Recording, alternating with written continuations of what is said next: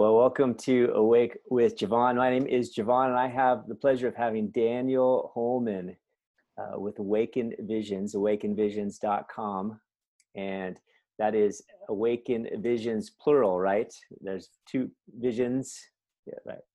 Yeah, A W A K E N Visions. Visions.com. And I first met uh, Daniel actually because I, I liked his image, and I it's the image that starts the show of uh, the the earth and and all these energetic webs at least looks like going all around it. And i had a different one at first and i i reached out to you and i said hey can i use your can i use your image? Because it, it's beautiful. And uh and you said sure.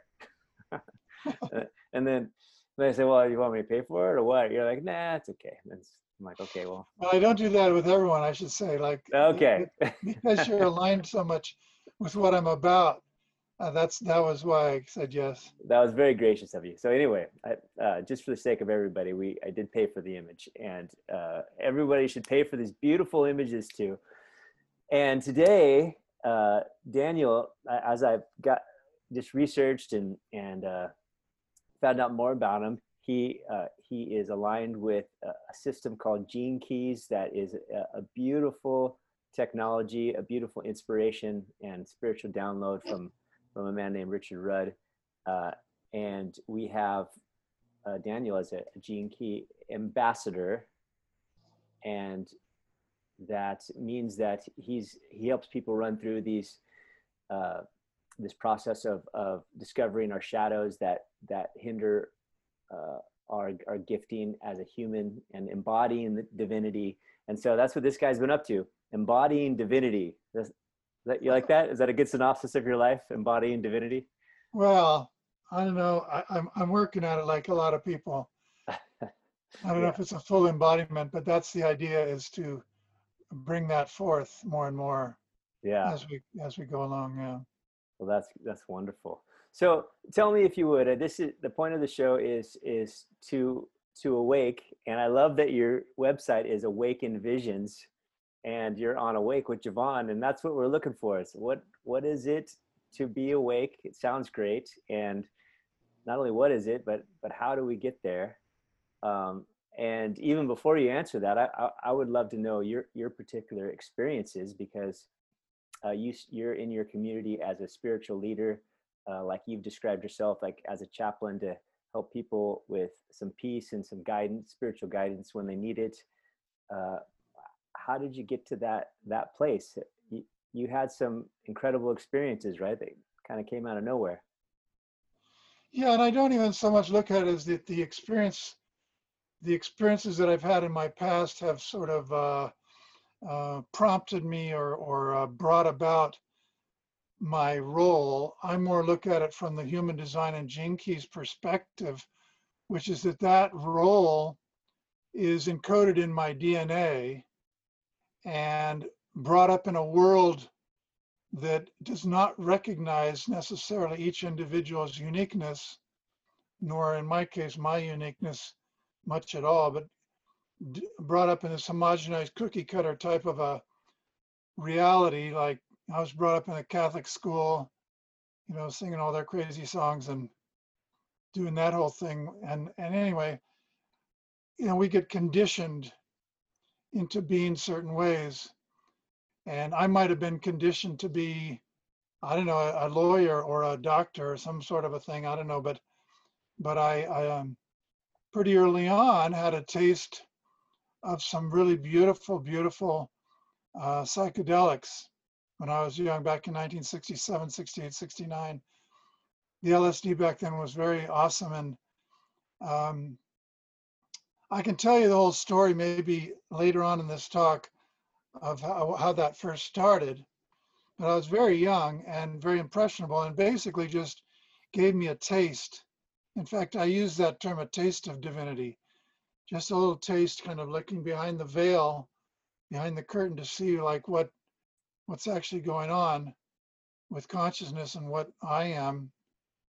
And uh, but that, I, like I started out saying, it's not so much the experiences that brought it about, it's the experiences that kind of facilitate bringing forth what's already there in a person to bring forth what their nature is, what their purpose, what their role in the bigger picture So do we all have that? is.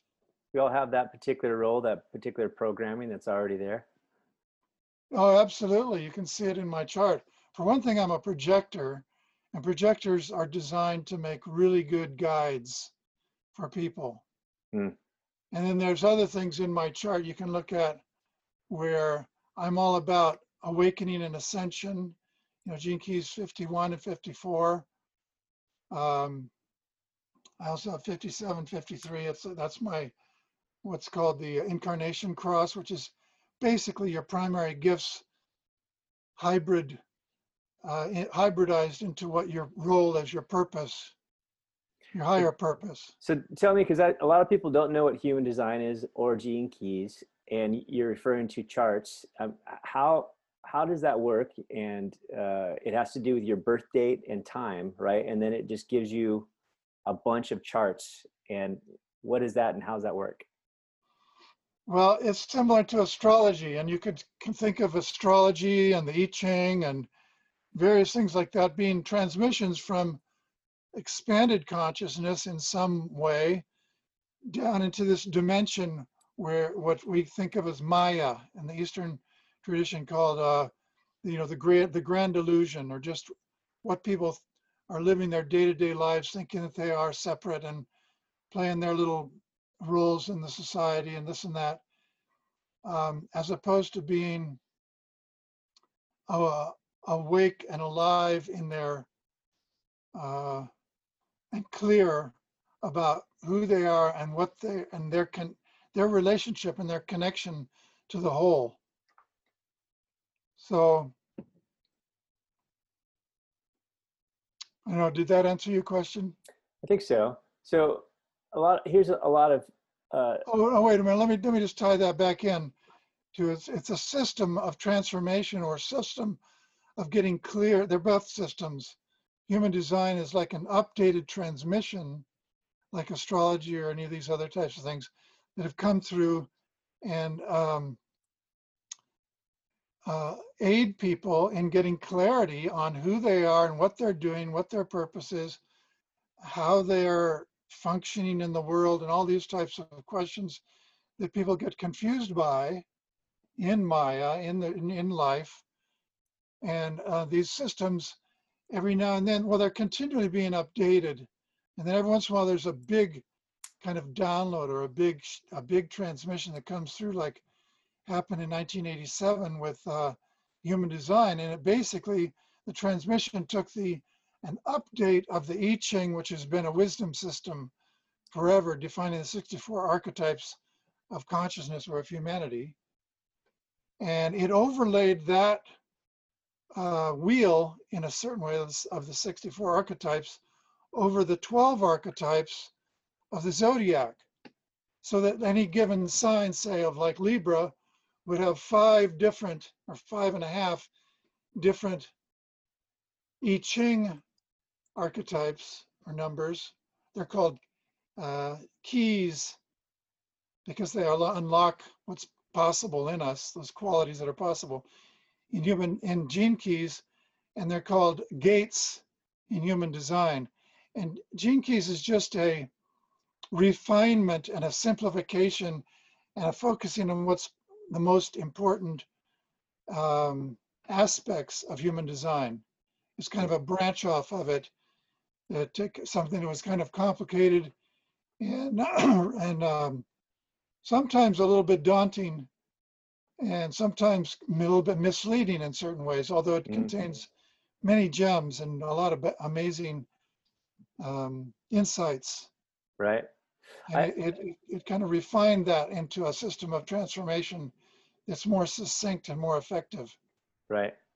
That's good. I so I I'm certainly not an expert at uh, at either system, but I've looked into them and had my charts and and uh, tell me if this is is accurate because if anybody's interested on um, what what they should or like not only what they should do but uh, how how they should do it and how they should engage in the world with their interest um, i found both really really helpful. And the human design it seemed more like how how to engage the humanness like how to make my human programming that i already have work better uh, as in in the game in the maya like like you were saying uh, in this human game and then gene keys seems to be subtle points that's leading you towards what Gene Keys calls is is the Siddhi, right? It's it's the awakening. It's it's the subtle, like every single thing seems to lead to the freedom and the escape altogether of the game. Um, and it doesn't seem like that that opening towards uh, classical enlightenment or awakening or whatever you want to call it is is there as much in the human human design. Ha- have you have you found that uh, true? Or is that something that you've observed? Ultimately able to bring them into an exalted state of their uniqueness. Mhm. And not having that spectrum of consciousness, they can have it described to them like, okay, this gene key acts this certain way, where they're like selfish and this and that, right? Uh-huh. And so they go around proudly being selfish and owning it and being assholes. Like, I'm proud to be an asshole. That's right. At least that's what I'm finding. That's right. Instead of having that spectrum of consciousness, which leads thing. them out of that into a more heart-based, um, focusing on how one can give one's gifts and gives oneself in a, in a healthy way, Yeah. in an empowered way to others and to life, as opposed to being more self-centered uh, and all about me type of a reality. Yeah. So what is it what is it to be a gene key ambassador? Because that's that's one of the things that Well, that just means you've done the, the golden path, which is a process which we can talk about if you want.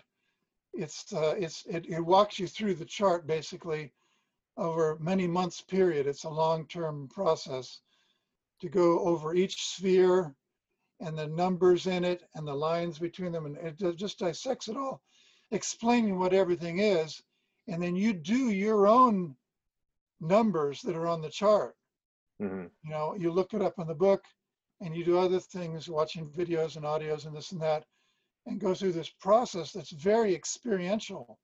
It's not a head trip. It's not just a mental exercise but it's experiential to take one down into the depths of one's shadow and look at different things with these kind of putting on new glasses and then living and noticing one's experience with those new glasses on over time Mhm. which is one of the reasons why it takes some time because it's transformation it's not just mentally shifting one's ideas about how one sees things it's actually changing one's frequency up to a higher frequency from what is kind of res- resident uh, it's um, you know normal place to a much higher stabilized they call it core stability is the term Mhm. in one's purpose and when one, what one is doing here in this life and having a certain clarity and certainty around that and stability develops over time doing this golden path. Mhm. uh, and then you do to get back to the original question doing that golden path then on top of that you do the uh, ambassador program which is um, uh, about a year long program. They've only done one so far there's going to be more probably each year they'll have one.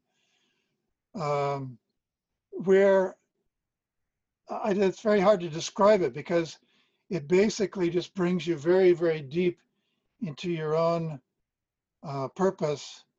And if your purpose is very much aligned with the uh, purpose of helping people with the gene keys if there's an alignment there then basically having done this um, preparation it's kind of like the only thing i can describe it as somewhat like uh, you know the bodhisattva vows that are taken by buddhists or whatever in traditional eastern practices Stick around to help every it's last soul. similar to that type of Yeah. thing where you're kind of taking these in a way it's a certain commitment a certain vows that you take at the end um, to be dedicating your your life to the betterment of others and and, and using the gene keys to do that Right.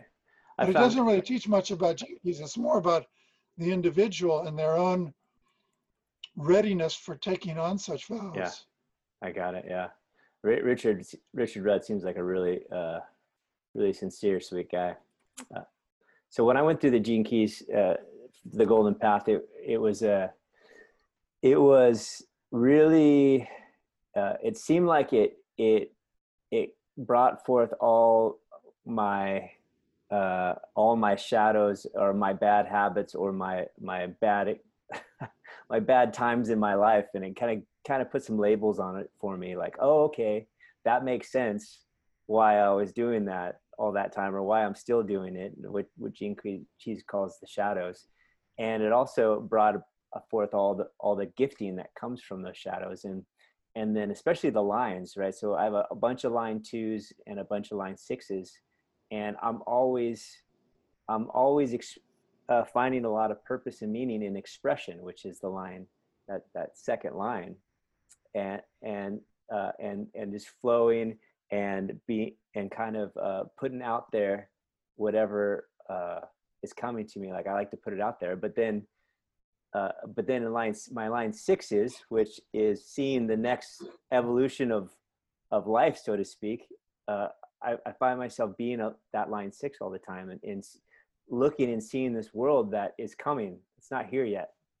And I, I live in those places and, and thus that's one of the, this podcast is, is one of the uh, creations of, of that, that made, I'm like, oh, well, let's do the podcast. And it, so it got really clear for me uh, in, in going through the golden path in a really, really strong way uh, that doing things like this podcast uh, makes a lot of sense. And and if it makes sense, especially through through the the process of the golden path, with uh, which you're an ambassador of the Gene Keys, which that is, uh, it gives a lot of confidence to, to keep going. I guess uh, that that was my that was beautiful.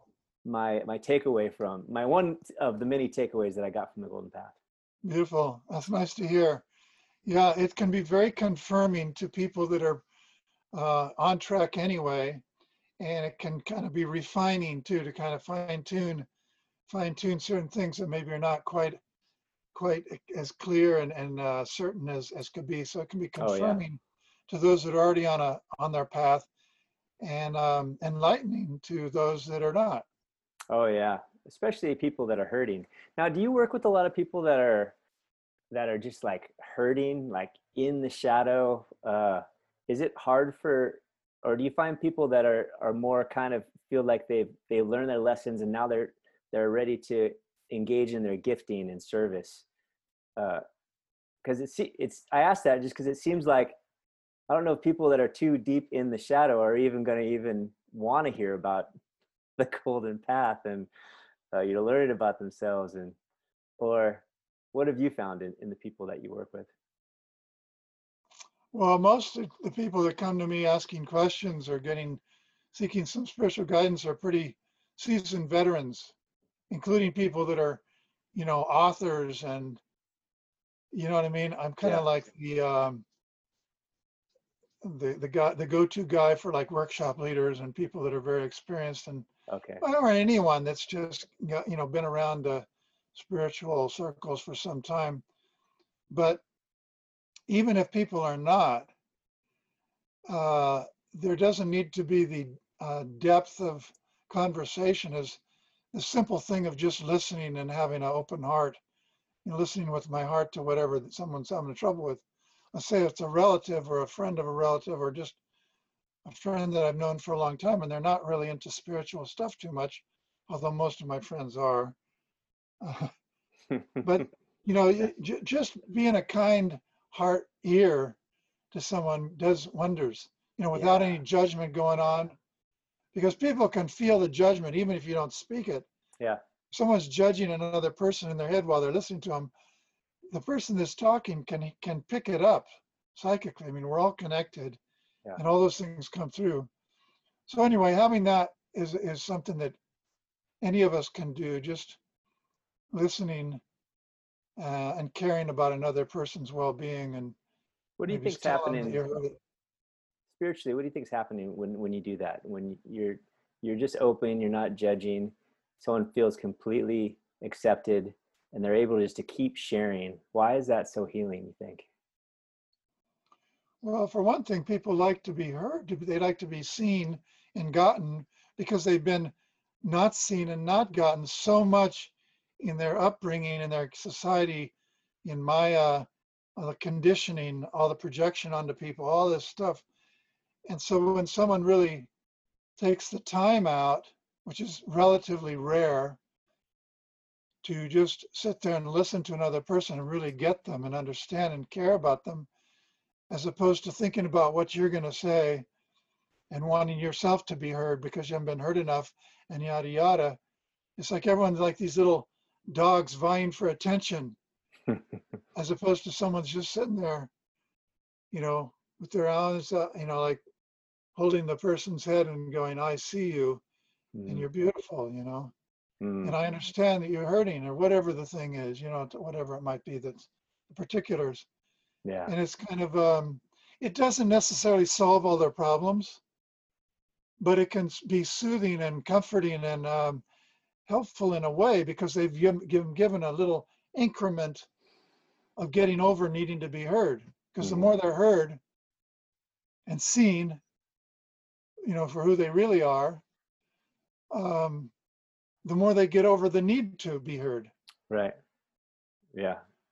Well, and all that mm-hmm. energy, right? That's the that's another Gene Keys thing of there's an immense amount of energy that it takes to keep the shadow going and yeah. if you if you let a little bit of that down where does it all go well, it bursts into our gifting and man what yeah. a different experience of life being in yeah. our shadow versus our gifting i mean it's it almost feels like heaven if it if it's uh, like an immediate relief yeah and being that what you might think of as just an ambassador for for spirit if you will for the heart you know separate from gene keys or human design, but just being an ambassador of the heart as a person's mode to be in or role to play at whenever it's needed. Yeah. That in itself, and you know, anyone can really do that. It, it, it's, it's a, I think it's a matter of getting ripe and ready to get over that neediness to be seen and heard, you know? Mm-hmm and then that that that is what I think a lot of people are are uh, you know it's just a matter of timing. A lot of people are ripe for the pickings now. Yeah. But that's something that is it it acts as a role model for them too while one is listening and and being there like as an ambassador for the heart. it gives them it gives the person a taste of like they're not and they may not even be aware of it because it's an experiential thing. It's yeah. kind of going on below the surface level of, of being role model, which, you know, the six, if you have a lot of six, you're, you're, you're familiar with the role model. That's the kind of the key word for the six line, mm-hmm.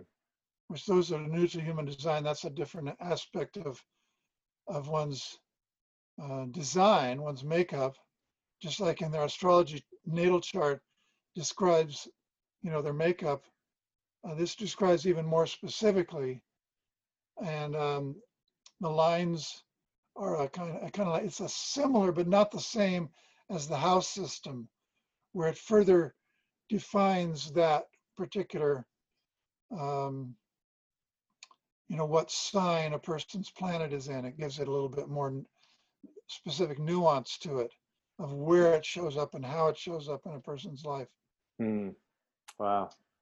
So tell me, uh, because your your website, I read a little bit about you, and it, and it said that you have you had a profound spiritual awakening, an experience of the nature of pure consciousness when you were young, and from which that that consciousness that created the world. Can you tell me about that experience you had? Yeah, when I was a junior in high school, this is 1960. Uh, I think it was, 68 to 69. Um, and that we had a really great English teacher, and she gave us, as one of the things that we were doing, there was going to be a term paper. We were to read three books of similar topic and write a write a term paper at the end of the semester that tied them all together. So I read Hermann Hesse's Siddhartha, Kahlil Gibran's The Prophet, and the book on the taboo against knowing who you are by Alan Watts, Oh my which goodness. was the clincher, really. That was the main, that was the most revealing and enlightening type of a book, that one. And I was reading a bunch of Alan Watts, but I read those and I wrote a term paper called Man's Role in the Universe. And when it came back, she passed them all at teach person's desk. And she came to my desk and put it down with an A plus and then two exclamation points. And she looked at me like, wow, you know. yeah.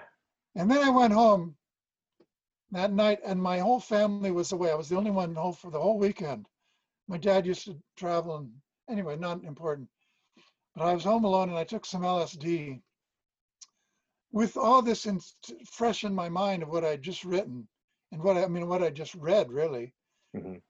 And I, when I when I came onto the LSD, I had this um, it was it's hard to describe because it was like an experience of what I had just mentalized. It was I was just having these ideas in my mind, reading the books, and then I experienced the oneness. I experienced the illusion of this world. And it was just a taste. It wasn't like I was enlightened or anything like that. I wouldn't describe it anything like that. It was just a ta- a glimpse of what uh, what they had been describing in these books and I was laughing, and I was remember I was laughing, and I was going, "How? Oh, I get it now. I see what they're trying to talk about." And I went around for months after that, trying to tell everyone how we're this separate body and the separate thing is just an illusion. Like it's, I mean, it seems real, but we're real part of the. We're really part of this greater being, if you will, this greater oneness that is fragmented into all these many different forms, experiencing itself through the illusion of separation.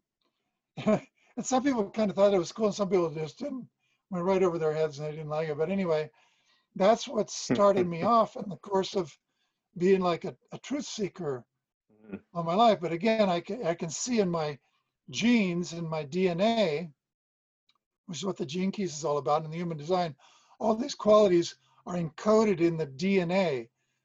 That's the theory of it. Just like any anything, uh, you know, scientific thing is based on certain theories.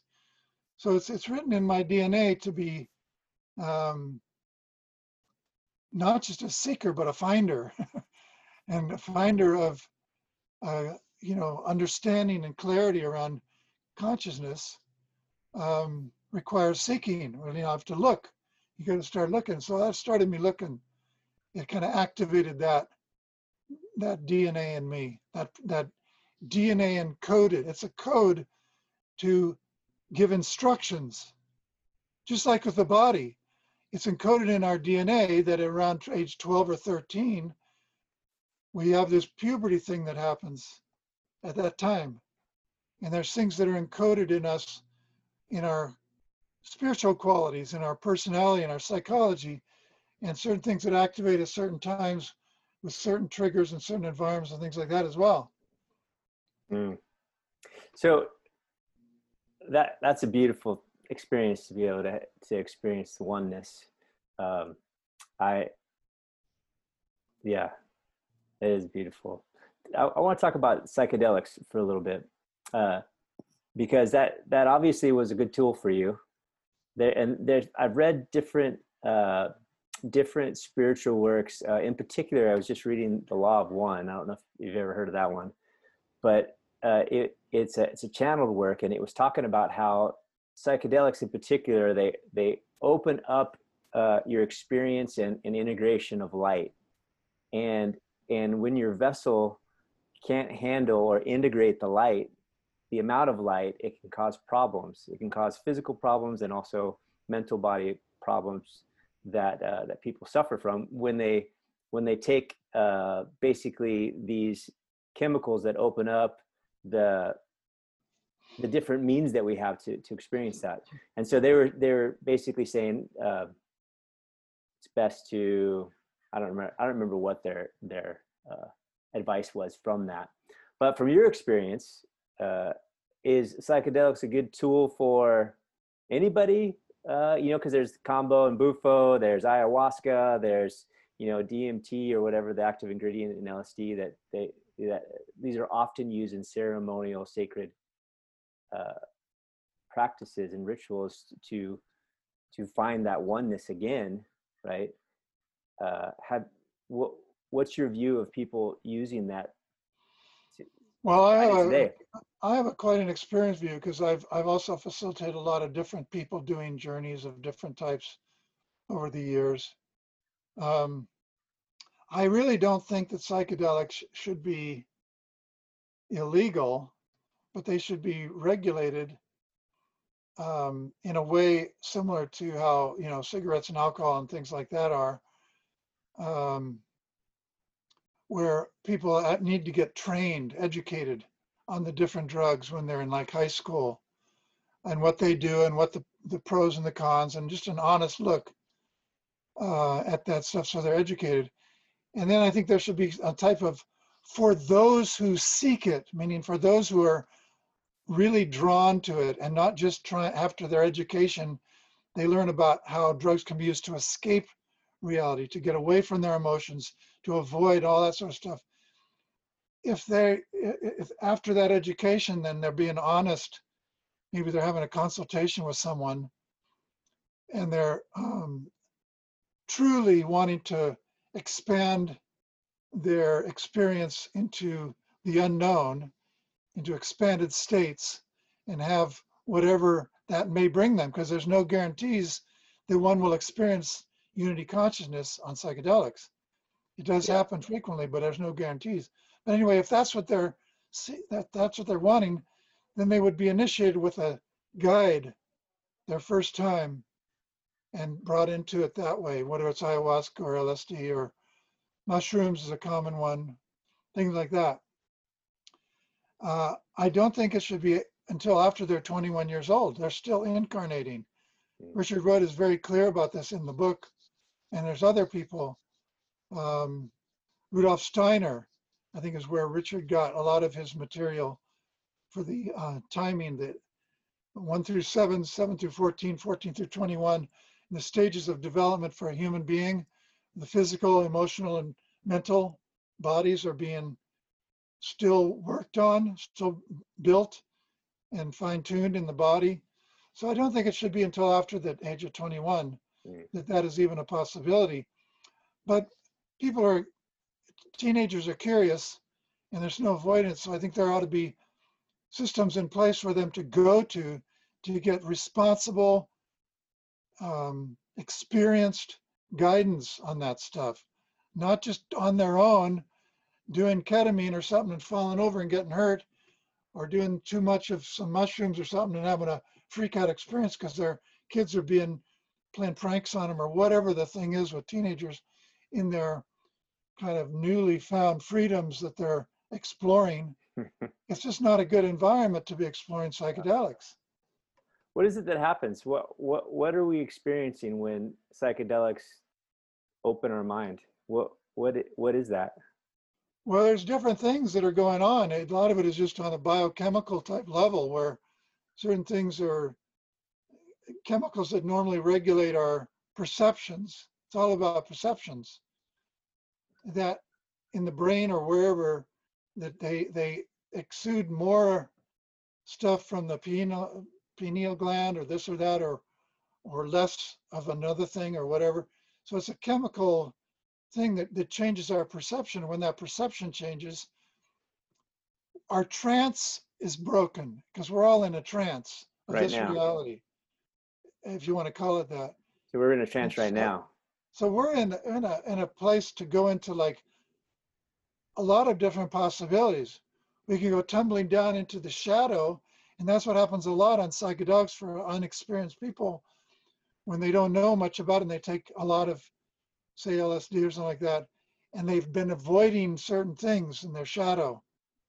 Well, it's it's sitting there trying to see the light. It's in us. It's a part of us, a seeking light, mm-hmm. as you know from reading Richard's Keys book.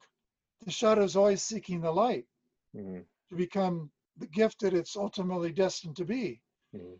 And so that stuff that one has been pushing down and suppressing comes to the forefront, and they're getting this what they call a bad acid trip or a bad psychedelic trip. Well, it's not bad. The, the psychedelics didn't cause that. They open the doors that this person has been hiding or pushing and avoiding their shadow. That's all that is. There can also be th- other circumstances, actually, where their environment is so unconducive to a loving, light oriented experience that the external stimulus prompts them into a negative experience. Some, some really horrible, horrible music or, uh, you know, flashing lights that are crazy and just a, a kind of a bad, a dis, disharmonious, unharmonious, negative environment can bring about Mhm. that that sort of a thing tumbling down into shadow but a lot of people may have that during an experience and then come through that and get beyond it and they then come to a more light based experience and that's why a lot of people share you know a real positive view of psychedelics because they had some really beautiful light experience Mhm. at least somewhere during the during their trip They were able to break through the shadow that they had maybe even been living in, not just the trip. a lot of the reason why psychedelics are not legal and stuff and uh, like they are in some countries like i think it's uh, um, netherlands you know and uh, portugal it's no longer a crime to have drugs at all um, not to say that they're legal but there's just no punishment and they have programs for people that get in trouble with them because drugs you can get in trouble with you can get addicted to certain drugs and psychedelics are a, a category of drugs that are not addictive type drugs, you know, at least Mhm. most of them are. Wow. But uh, anyway, that's, um, yeah, I think that people should, should get guidance uh, on this stuff rather than uh, they're off on their own. I was trying to say, a lot of the reason why it's illegal is because uh, the people that are making this legislation are listening to people in big pharma, you know, big pharmaceutical industries or uh, psychology psychological industries where they don't have wisdom.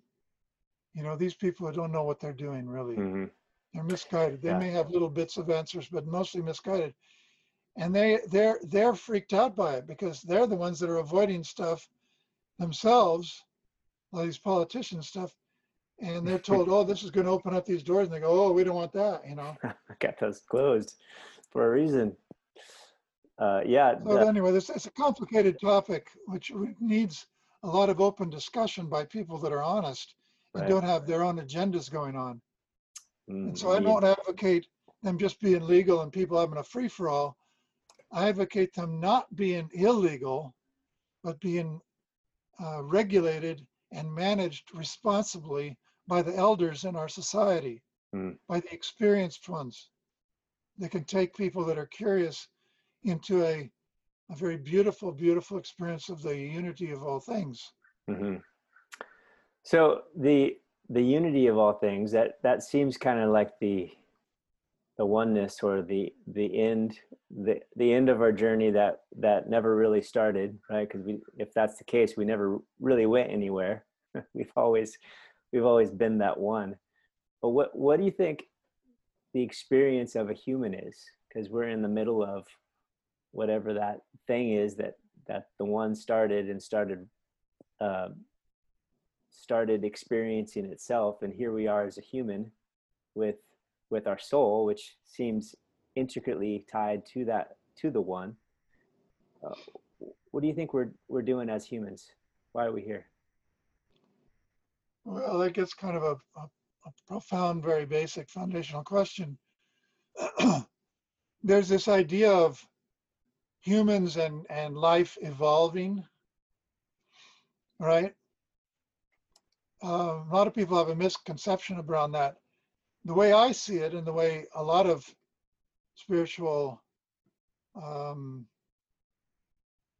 aspirants see it, as consciousness, which is creating all of this life, both the matter and energy and everything that it then experiences and kind of endows itself into in, through life, does not evolve. It was never born, it was never, it will never die. It does not evolve. Consciousness is just there creating all this stuff. The program of life, which is what you think of as the evolution of life, you know, when you think of the stars and the planets and life and the evolution of beings and all this stuff, that's evolving. The program is evolving and it's heading towards a kind of an unknown, exalted um, journey through different ages and eras that are, have different natures and qualities to them. All right. So humans are a part of that program, and consciousness is witnessing and experiencing that uh, fragment or that niche of this bigger program that is going on, the program of evolution. Mm. And so, so all the transits that happen, you know, Pluto squaring Mars and and the Saturn returns and all these different things, those are just repeating kind of cycles that are going on. And each one kind of adds another nuance. And right now we're in this Kali Yuga type thing where there's this destruction of a lot that's been Mm, brought about into fruition. And you might think there's a lot of evil, there's a lot of destruction, there's a lot of people lost in separation, a lot of all that stuff going on. And that's something for consciousness to witness and experience. And then it sort of burns itself out while this phoenix is rising with new qualities and new aspects that weren't really there before after that is coming about. So you're asking a pretty profound question there. I just have some different ideas of how I see it based upon things that I've experienced looking behind the veil and things that I've read and heard from other people. It's just sort of uh, what makes sense to me. I don't claim to have all the answers, but I do claim to have um, more clarity on on things than you know the average human being. That seems it's like what it seems to be so for me would make sense to me at any given time. Mm. So I don't say this is what's so. I say this is what seems to be. Yeah. I don't really think we can declare what's so within Maya because it's all illusion. Right. It's a matter of like how how we get clarity in what seems to be to, make sense of what's so in our interfacing with the program. Mm-hmm. So you speak, and your answer was that of consciousness that doesn't evolve, but it's the program that are that evolves, and humans, us, we're a part of that program, and so we each have one consciousness. Then is that right? We don't have individual consciousnesses. We well, have. We don't have. It's not something we have. I wouldn't word it that way. As all. Okay. How would you word that? We share. That consciousness embodies. It's incarnated into the form that forms with life. And so, and these bodies that we have, we think of as just ourself, but we're an ecosystem. Mm. And there's all kinds of forms of consciousness that make up who we think of as we are. Mm-hmm. It gets to be kind of a rabbit hole of uh, it does. Of, of so, stuff here. We think of ourselves, but like there's all sorts of fungus, fungi, and viruses and bacteria mm-hmm. and parasites and lots of other types of organisms that are not a part of this actual body that are that are participating in who we are that are in our body mm-hmm. lots of it like right. trillions of cells type of a thing yeah like more of those than the human those cells. things affect yeah. who we are and how we aspect and how our mood and our frequency level and all kinds of things. Right. So you say so consciousness embodies. Now I've heard i've heard that term embodiment quite a bit. And it's it seems like there was a uh, uh, the new age kind of movement pushed people towards this thing that maybe people called enlightenment at the time, where we're going to free ourselves from uh, from this form. We're going to be free of form, and we're going to be liberated, and it, it's going to be light and love and everything. And then and then embodiment is the term that I've been hearing more recently. That it's not about being freed of form. It's about taking all of those divine qualities like acceptance and love and and being that in the human body uh, is that what you would term embodiment because you were just using it more like uh, embodiment is it's every unique expression. I was using that yeah in a certain context more like in, in incarnating into uh, so that i it is it is kind of has life. It's what life is. So embodiment is just everybody everybody's embodying it. But embodiment in, the, in another context is the actual living and breathing of some truth or whatever, you know, the, the actual, you know, holistically being something. But what you're mentioning, uh, there is a lot of spirit polarizing or spirit uh, bypassing, kind of spiritual bypassing type thing that people that are into the ascension movement and stuff like you're talking about. Yeah, we're out of here, finally. Yeah. And their body goes with them. Yeah. Well, they're looking at something that is an actual potentiality at some point in time. Mm-hmm. You know, maybe in a few hundred years or whatever. I don't know. Mm-hmm. And it is conceivably even possible now, but it's not likely at all because we're in a certain place in the program. Right.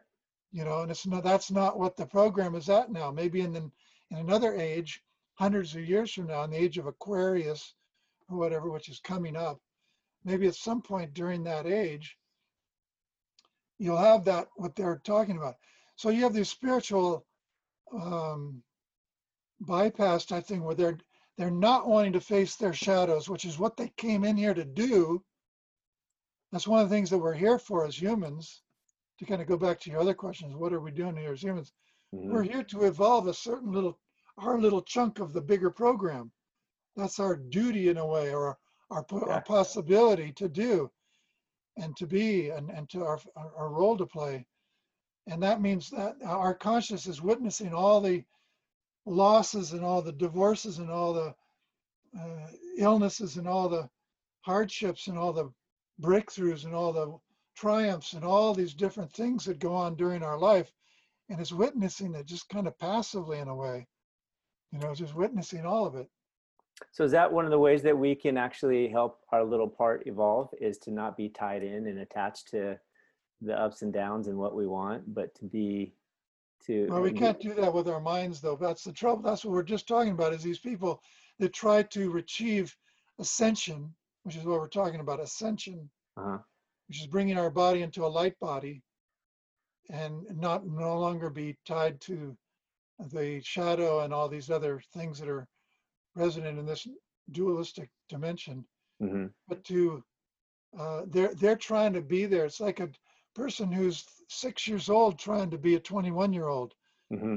They want to be married. They want to be, you know, have all these fancy cars yeah. and all this stuff. And it's like, no, yeah. you grow up. You do what your your particular timing is, and go through puberty and go through the different stages of evolving yourself, or or going through the evolution of your being and then you'll have that place where you can have sex and you can have a wife and you can have children and all these things. You don't do that when you're six. But that's what a lot of these ascension people are doing. Now, not to discredit everything that they're doing, because no doubt a lot of it is positive, maybe even beneficial things. But if they're doing it to avoid their shadow, which we were talking, you were mentioning before, then it's that's when it becomes a mistake and even that is a learning experience for them. Yeah. Because a lot of them after years of this la la love and light and everything is love and light and they start having losses and different experiences after a while they get kind of a slap in the face by life. They wake the fuck up you know? Yeah. It's not all love and so, light. There's these other things here that are you're ignoring. Right which is part of the program right? we're going to show them to you whether you want to see them or not. Yeah Now, would you say that all the all the uh, all the shadow we can know what's a shadow if we're resisting it? Is that a good clue that it's a shadow? If I'm actively in some way resisting, It could be. Probable, it's probable. probable. I'll Yeah, take it. Well, probably there's some shadow involved Right. in some way, Uh, you know, because it can get, it can get very kind of complex and sophisticated in how that all operates. for sure. Not a blanket statement. Yeah.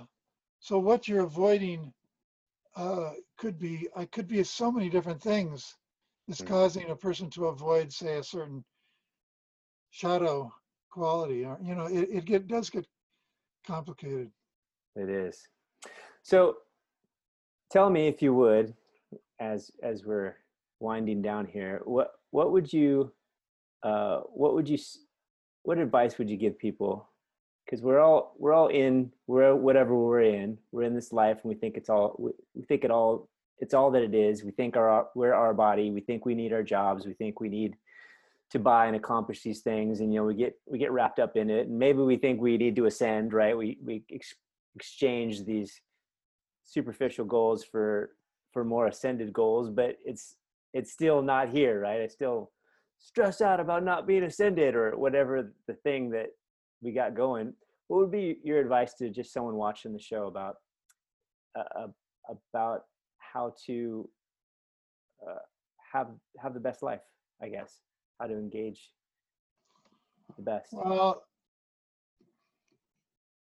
it's really, I think it's, it breaks down to a matter of a person um, doing the inner work that they need to do to be who they truly are in this life based on their DNA, who they're designed to be, which can be discovered through human design and gene keys, other ways as well. But those I found to be the most potent. They're the most effective that I've found.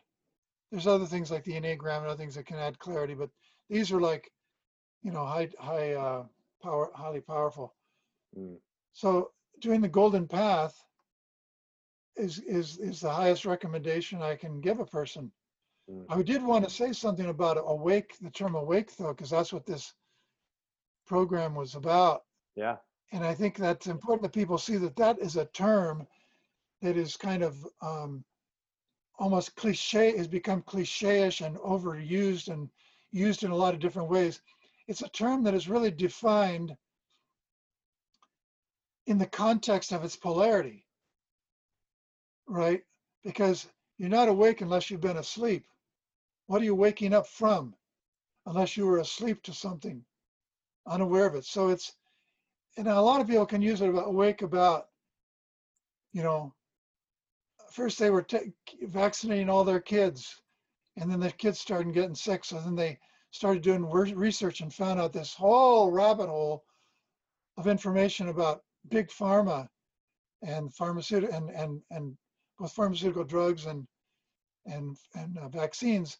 And then they say, "Oh yeah, I woke up from where I was before," or it could be in a spiritual context where they were thinking that they were separate and they had a unity conscious experience and they go, oh, fuck, I'm just part of this greater big whole that it's all connected of life, you know, and they have an awakening there. So it kind of depends on the context it's used in, but it is overused. And a lot of people that are not what I don't think of as really spiritually awakened, truly, are saying that they are, you know, making claims and stuff. And so it's, it's kind of one of those terms that's gotten uh, battered around and kind of misused and it's losing a lot of its uh, true meaning. Mm. You know, Wow, absolutely. Well, do you have any anything that you'd like to leave us with, as we're we're all knowingly or unknowingly uh, together in whatever this is that we're doing? Some parting shots for us. well, you know, there's the thing of just do your best until you're until you are your best. You know, just uh, be be as much kind and non-judgmental in these times that we're in. There's a transits going on right now that are like serious, you know, confrontational, conflict, fighting, uh, all these types of things going on right now with Pluto and uh, Saturn and Mars and Jupiter and all these things happening.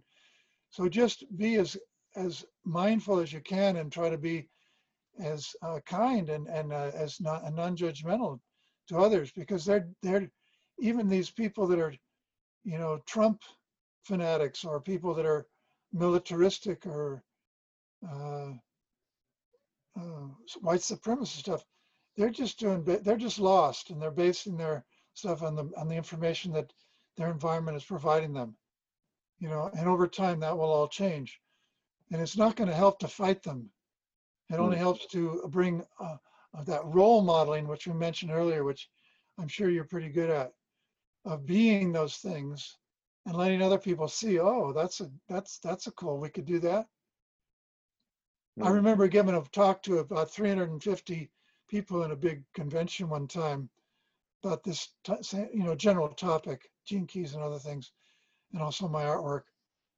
And afterwards, a, a guy came up to me and said, "Wow, that was so good. And you showed me that it's okay to be very authentic. You don't have to be a polished speaker. You Mhm. can just be who you are up there in front of people and share your story and stuff with people, and it's okay." You know, just be real, just be who you are. What you see on the outside is the same as on the inside.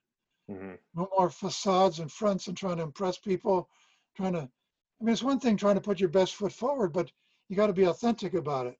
Mhm. So I'd say be a, be a, an authenticity ambassador. That's right. Well, that's a good ambassador to have. Yeah. Good, Daniel. I really appreciate you and being with us today. Um, if any of you want to connect with with Daniel, awakenvisions.com is his website. It's the best way to get him, see his beautiful artwork that you know you can use for just about anything, and um, and also connect with him about uh, some resources to figure out uh, who you are and how to engage as as the uh, as a more authentic integrous you working with the programming that you have um, now if someone wants to do that daniel would you advise them to to start gene keys before they see you or should they see you and you can guide them or what's the Doesn't best matter. way either way Doesn't matter. Yeah, and, and- you know, I I also do kind of an initial consultation just to see some, and that's free, you know, uh, just to see. Usually, that's that may be all it takes for someone, you know. And I do that. As, I and I make my money at the artwork, and I do that as more of my gift work. Now it can develop into like a paid thing if a person really wants to give back. Maybe they have a lot of money and they want to give something in return, or they want to have an ongoing type of a consultation or something that could be paid. But a lot of times, just the initial talk is Yeah. enough to get a person steered in the right direction. That's all people need, need a lot of times. They don't need to be fixed. They need to be seen and then just kind of point point in the direction. yes That's that's your direction there, Yeah. and it's usually within themselves. uh-huh you yeah know, they, that they, they know it when they hear it yeah uh, now what do, what do most people use your, your artwork for i'm using it for the intro of this program uh, what do other people use it for Well, it's kind. I do a lot of book covers. Uh-huh. I used to do CD covers, but no one's making CDs anymore.